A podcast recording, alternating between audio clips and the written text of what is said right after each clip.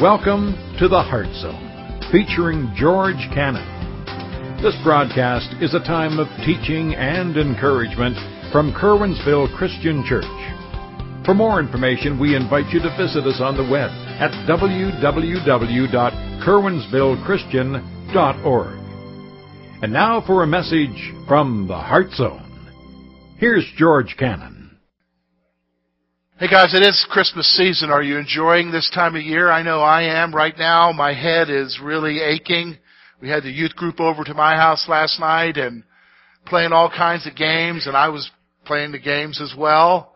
You know, doing, I was acting like a cheerleader at one point, you know, and trying for them to figure out some game called Heads Up and I like this time of year. The food is great and although it may not have been that great, we didn't have cheese balls. No. I, I don't know what's wrong with my wife, but she didn't make one. So, uh, um, we still have one more gathering to do, so hopefully she'll have it there. So, okay. I don't know what would life would be like without a cheese ball at Christmas. So I'll have to find, uh, maybe I'll find that out. Okay. Uh, but you know, it's that time of year we enjoy the festivities, right? You enjoy fighting the crowds to find the right gift for your family right? Maybe you don't, but it's that time of year. And in the hustle and bustle of our Christmas season, the decorations, the food, the parties, all of this stuff, I'll just be flat out honest with you, we forget why we're celebrating. But the reason why we're celebrating is staring it right into our face. You can't turn the news on without seeing why Jesus had to come. What do you mean, George? Because the news doesn't talk about Jesus very much. Maybe it'll talk about the Pope doing something, or they'll talk about festivities in Bethlehem. But what do you mean it's in the news? Well, folks, we're going to talk today about the reality of darkness around us. You and I exist in a dark world. And what I mean by darkness, I'm talking about spiritually dark, emotionally dark. And the reality is, is that we live in such a world like that where that darkness encroaches in on our lives. And there's despair. Some of you have even felt the darkness in your life. Maybe you've gone through periods of depression and felt that darkness on you. But the reality is, is that in the midst of the world of darkness that we live in, God sent us a light. A great light. And in the midst of that light, that light shines. The hope shines. And we have to decide what we're going to do with that light. So what we're going to do today is we're going to look at two different passages that talk about that light. One is a prophecy, a prophecy that was given about oh, probably about 700 years before Jesus would come, but it was a prophecy about Jesus. And the other was a gospel where he talks about this Jesus in the first five verses of his gospel, John. And from that, we're going to see a couple of things. We're going to see the darkness that we live in. We're going to talk about what does that mean, the dark world that we live in. And then we're going to talk about the great light. What does that mean for us? This great light. What is the implication of that for us? And hopefully, while we're enjoying the season, we can really truly understand that it's more than just candles. It's more than just festivities and, and it's more than cheese balls. It's more than all of that stuff. It's more than the gifts. It's more than the ham on Christmas or turkey, whatever it is that you eat. It's actually hope in the midst of the darkness that we live in. So let's look first of all at Isaiah. We're going to look at one verse here, first of all, verse 2. Notice what the prophet writes. The people who walk in darkness have seen a great light. Those who dwell in the land of the shadow of death, upon them a light has shined. Folks, we dwell in darkness. We dwell in a land in the shadow of death. If you're not aware of that, you're, you honestly are deceiving yourself concerning the reality of the world we live in. So I want us to see four things about the darkness. Four things that you and I need to be aware of. Maybe we try not to, to think about it. Maybe it's because I'm getting older that I think about it. When you're younger, you don't think about it. You think about, oh, I've got all this stuff to do. I've got all these dreams I want to fulfill. But you talk to people who get older and they realize the reality of the darkness and the futility of trying to deal something with, with it. But I want you to know notice four things here. First of all, we live in a world marked by darkness. Do you realize that? We live in a world marked by darkness. All I gotta do is turn on the news. What's happening in the news, George? Well, Ebola, although that seems to be waning right now. The economy, yeah, gas prices are down, but still pretty tough, isn't it? We've talked to folks in our area here, there's one factory laid folks off. I don't know why they pick Christmas season to do that to you. Is there a rule book that says make life people's lives more miserable by not just taking away their job, but taking away at Christmas? We look at the news and what do you see? Threats of terrorists, tragedy here and there. It seems chaotic. The world is marked by darkness. And it's not just what you see on the news. Have you noticed your own lives? The reality of the darkness around you, the dark things that happen in our families, we don't talk about them much, do we? But they're there. We live in a world that's marked by spiritual darkness. And for a lot of you, it's real. For some of you right now, things are going good, but you've been through those times of darkness, haven't you? And it's real. We live in a world that's marked by darkness. Here's a couple things I want you to understand. It is darkened by evil. This is a hard concept for North Americans to grasp anymore. There was a time when he understood what evil was. What do you mean? Like, well, well, during that war generation of the Second World War, they understood what evil was. They saw evil as Hitler. They saw evil as, as Stalin. They saw evil as Mao Zedong and the evil men who do evil things. But now as we get more and more enlightened and more and more postmodern in our thinking, we, we have a hard time grasping what evil is. Oh yeah, there's a few evil people, but for the most part we're all good. But the reality is, folks, we live in a world that's marked by what? Evil. Man, don't you see the reality of that in the news? When you think about people from the West flocking to Syria and Iraq and the terrible, horrible things that they're doing to men and women and children, all in the name of their God, that's evil. When you think about people and the crimes that they commit, even in our own nation, the crimes that they commit against young people, against old people, that's evil. We live in a world that is marked by a darkness that is created around us by evil, evil men, evil hearts. But again, it's not just the news. How many of us have experienced evilness in our own families? Someone who's gone wrong, wrecking havoc in our lives. Or somebody who maybe isn't even from our family wrecking havoc in our lives. We live in a world that is darkened by evil. It's not just, and here's the thing, the sad thing is, is we'd like to say, boy, I'm glad it's everybody else. Have you noticed that we get that attitude? Like, the world's darkened by everybody else. Have you noticed that? If it wasn't for all these bad people, things would be okay. Well, the second aspect of darkness is the third, the third thing I want you to see is it's darkened by our own sin. You and I create the darkness sometimes in our lives. By the things that we do that are wrong, by the attitudes that we hold, by, by, by the nitpicky junk that we get upset about and, and we wreak havoc in other people's lives and our lives. We, we create the chaos in our lives, don't we? We don't like to admit that. We want it to be somebody else's fault. Well, it was my daddy's fault. It's my coach's fault. It's my scoutmaster's fault. It was my pastor's fault. But the reality is, is we create the havoc in our lives. You know, it, it was, it's, it's, unfair, the system. It's unfair of this. And, and if I had somebody doing this for me, it would be better. No, no, we create havoc in our lives. I was just talking to somebody this week somebody I knew 20 years ago, and he's still struggling, still struggling in the same area. Can't get out of a financial hole that he created himself and can't get out of a bad name. And here it is 20 years later. And he doesn't know what to do.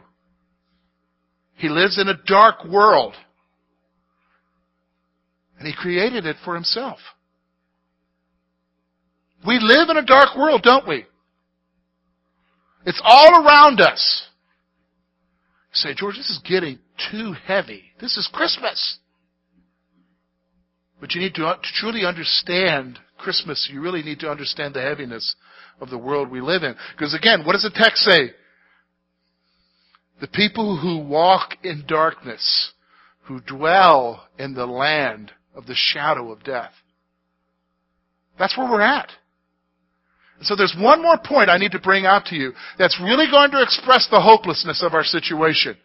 That's really going to put it all in perspective concerning the darkness that we live in. What's that, George? Well, here's the fourth point. We are futile in our attempts to change it. We're futile. You know, when you're young, you're an optimist. You believe you can change the world because you have the power. In fact, we tell our young people that, don't we? College age people. What are you going to do in life? What are you going to accomplish? What are you going to change? Isn't that the message we tell our young people? Well, you know, I'm 48 years old. I grew up, was born in the mid 60s and grew up in that area where, where as a nation we tried to fight against poverty. Remember that? Johnson, Lyndon Johnson and his great plan to, to end poverty in America. How are we doing? Got a lot more programs. Got a lot more poor people too, don't we? And one party stands up and another party stands up and then one party says do this and another party says do that and we're kind of with our heads spinning. What do we do? Because nothing's getting better, is it? And we defeat one enemy in war and another one rises up. We take care of one evil, but we don't completely stamp it out, do we? We sow the seeds of another evil. We deal with one darkness in our lives only to see another one emerge. We go through one dark period in our families only to see ourselves launched into another one. And the reality is, is that no matter what we try to do to make it better, have you noticed that? We always try to make it better. We always try to ease it.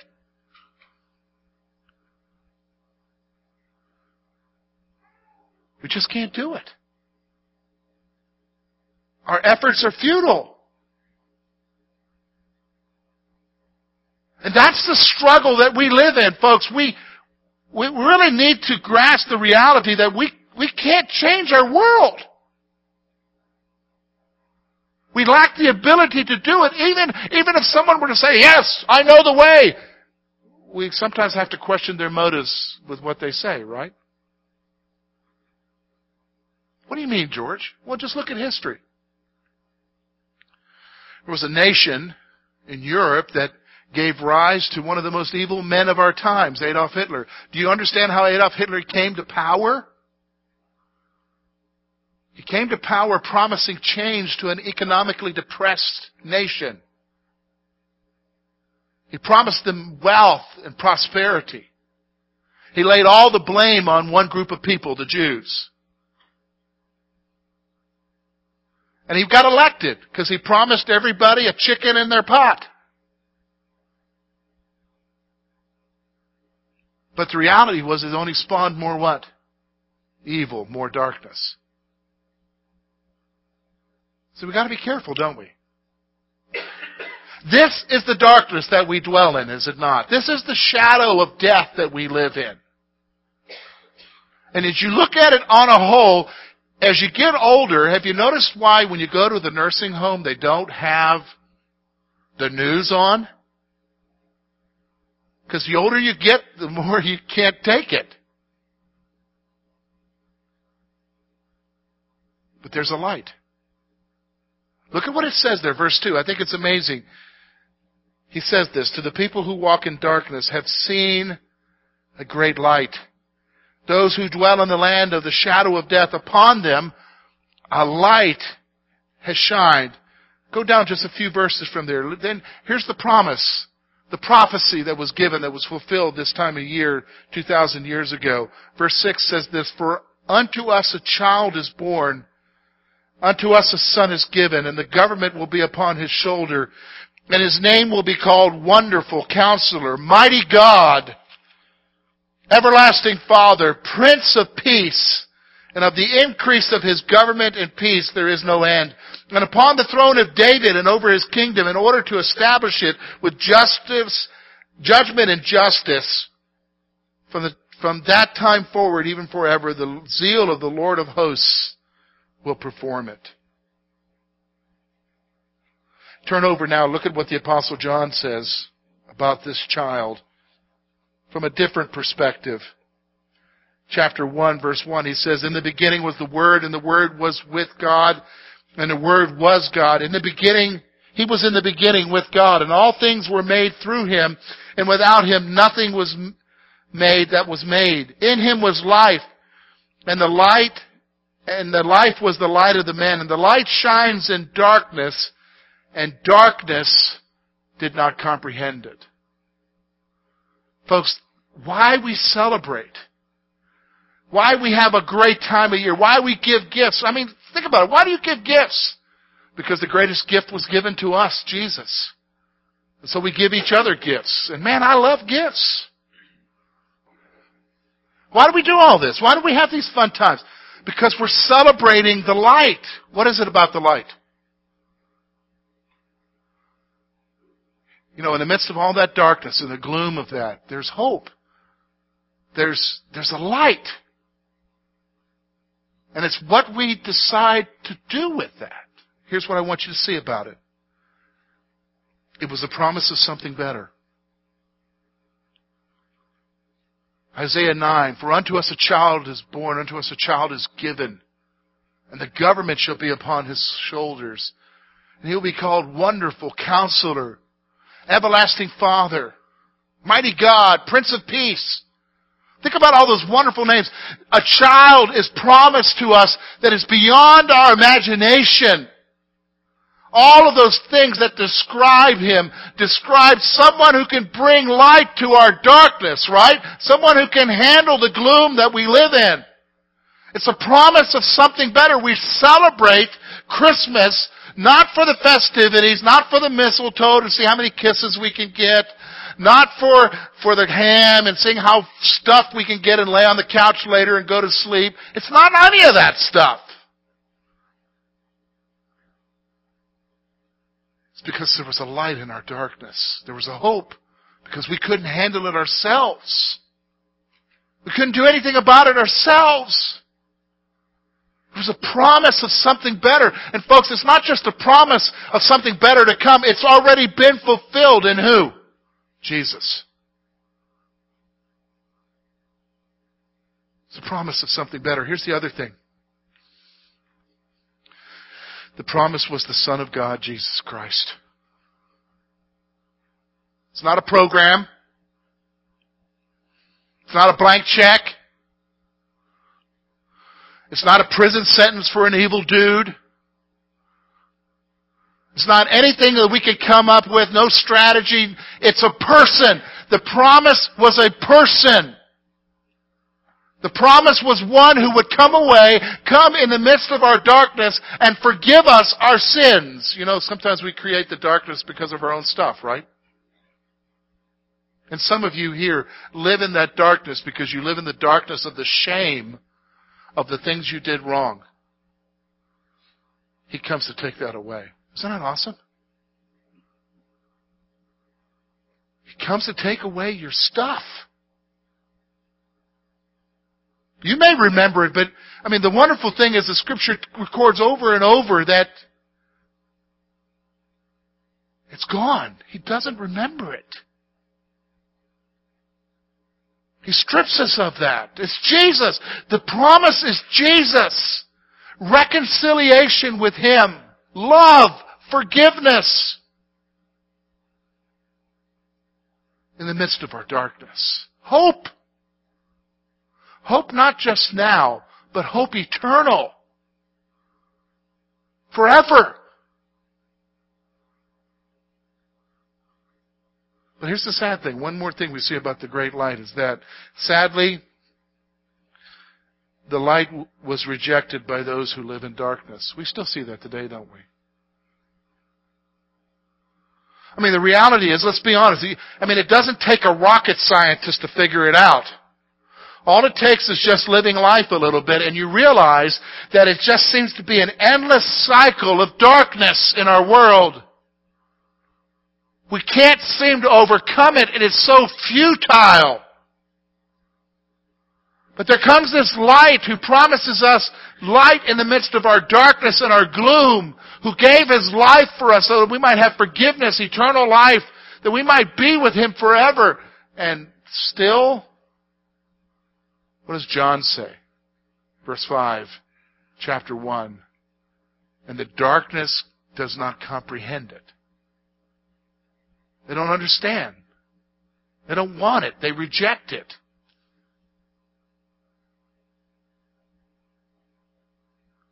You see that all around you. People who, yeah, this is a great time for festivities. Yay, Santa Claus. But the reality of Jesus, that's just a fable. It's just a myth. It's all about sales. But hope? Sadly, the light is rejected by those who live in darkness. That's going to be reality, folks, until He comes. That's going to be reality until He comes. So the question is, here, here's the question for you as we try to wrestle with this. Actually, I have two questions for you. I want you to think about this. Do you sense the darkness of this world? How, how real is the darkness in your world? I mean, honestly, think about that for a moment. How, how real is it? I mean, are, are you living in a fantasy world where everything's going wonderful and great? I mean, that's fantasy because the reality is, is, man, just wait for next week. Something's going to go wrong. Darkness enters into our world when we don't want it. We didn't ask for it. I mean, you guys know my story. I was 20 years old, living life, going to college, working at Burger King. That's why I don't eat there. And a phone call comes and my boss tells me to go home. I got to go home. And I drive across the county and walk into my mom's dad's house and my mom's there crying and she says, Your daddy is dead. Somebody killed him. The darkness encroaches our life, doesn't it? We didn't ask for that. I didn't wake up that morning and say, Oh, this is the day. For some of you, it's walking into the doctor's office and the routine test reveals something you didn't want to hear.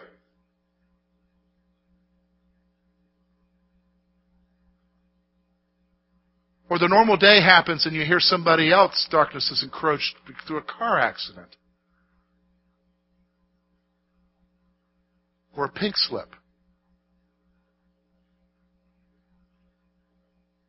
Do you sense the darkness of the world?